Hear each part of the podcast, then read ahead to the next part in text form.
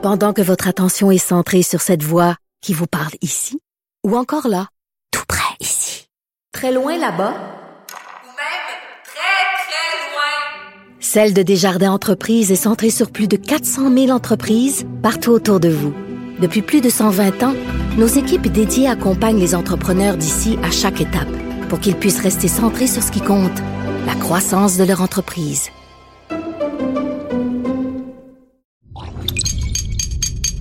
Cube Radio. Salut, c'est Charles Tran avec l'équipe Dans cinq minutes. On s'intéresse aux sciences, à l'histoire et à l'actualité. Aujourd'hui, on parle de progrès, ou peut-être plutôt de régression. Les droits des enfants, la place des femmes dans la société, deux enjeux sociaux qui ont fait beaucoup de progrès durant les cinquante dernières années. Et chez nos voisins, les Américains, on estime que la pandémie de covid dix-neuf risque d'annuler plusieurs gains seulement en quelques mois. Évidemment, des répercussions qu'on peut imaginer aussi ailleurs dans le monde. Élise Jetté s'est intéressée à la question. Le progrès aux États-Unis, ça va tranquillement et c'est très, très, très fragile. On prend pour acquis plusieurs de nos droits et on sait que la condition féminine a évolué durant le dernier demi-siècle, autant au Canada qu'aux États-Unis. Par contre, sans action concrète, des sociologues croient qu'une génération complète de femmes ne se remettra jamais complètement de l'épisode covid dix-neuf. The Women's March, I've never seen such a demonstration. Both the numbers and the rapport of the... En milieu de travail, les femmes américaines ont fait des progrès en grande partie grâce aux efforts de la juge Ruth Bader Ginsburg qui est décédée en septembre dernier. Well, I would say that we are not experiencing the best of times. Quand les États-Unis toussent, le Canada attrape la grippe, dit-on. Peut-être la COVID dans ce cas-ci. Donc, si le progrès au féminin prend un coup chez nos voisins du Sud, fort à parier que les conséquences seront similaires ici. Selon une étude effectuée dans trois cent dix-sept entreprises américaines et publiée le trente septembre, plus d'une femme sur quatre envisage de mettre un frein à l'évolution de sa carrière ou de quitter complètement le marché du travail. Je ne vous apprends rien si je vous dis que les mères ont toujours davantage pris en charge les soins aux enfants dans un ménage que les pères. Mais ce déséquilibre-là est encore plus évident depuis le début de la pandémie.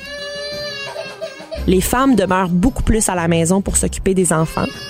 Elles sont trois fois plus nombreuses à faire du télétravail en temps de COVID en s'occupant des enfants à la maison. Profs, thérapeutes et travailleuses autonomes, elles font tout.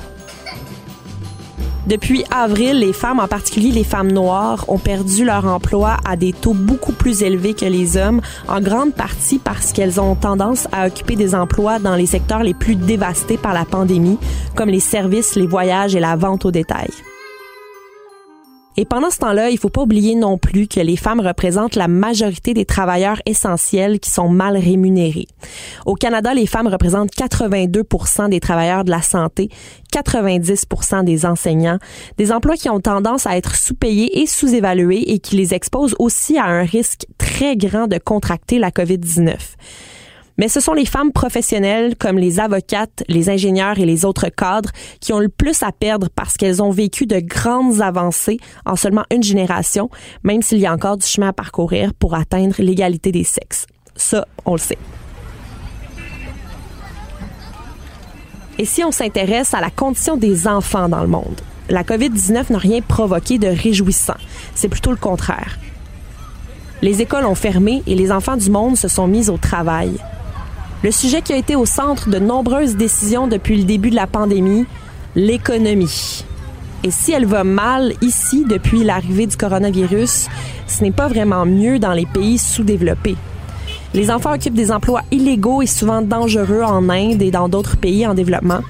Et ça pourrait faire reculer de plusieurs années le progrès en matière de mobilité sociale et de santé publique, selon un dossier du New York Times. Des photos bouleversantes sont publiées dans l'article sorti à la fin du mois de septembre. On voit des enfants de six à quatorze ans envoyés par leurs parents dans des dépotoirs remplis de vitres cassées pour fouiller et trouver du plastique recyclable. Ils gagnent quelques sous par heure et la plupart ne portent ni gants ni masques. Beaucoup n'ont pas les moyens d'acheter des chaussures et font leur ronde pieds nus. Le travail des enfants n'est qu'une infime partie de cette catastrophe mondiale imminente. La malnutrition en Afghanistan et au Soudan du Sud est préoccupante. Les mariages forcés de filles sont en augmentation en Afrique et en Asie selon des responsables de l'ONU, tout comme la traite des enfants. En Ouganda, les grossesses d'adolescentes ont augmenté pendant les fermetures d'écoles liées à la pandémie. Au Kenya, de nombreuses familles ont envoyé leurs adolescentes se prostituer pour nourrir la famille. En Inde, les enfants de moins de quatorze ans ne sont pas autorisés à travailler sauf s'ils sont embauchés par une entreprise familiale, comme une ferme par exemple. Normalement, on les voit pas donc sur les chantiers de construction ou dans les usines de cigarettes. Mais selon l'UNICEF, en raison des perturbations causées par la pandémie, il y a moins d'inspections sur les lieux de travail. Donc, les conséquences de la pandémie n'ont pas fini de s'accumuler. On a vu qu'à la pointe de l'iceberg. Ouais, c'est fou, hein, les avancées sociales qu'on prend pour des acquis solides. Un petit virus et fou, qu'on recule de cinquante à soixante-quinze ans. Le progrès et la catastrophe sont les deux côtés d'une même médaille. C'est la philosophe américaine Hannah Arendt qui disait ça sur la condition de l'homme moderne. Ça mérite réflexion. Merci, Élise Jetté. C'était en cinq minutes.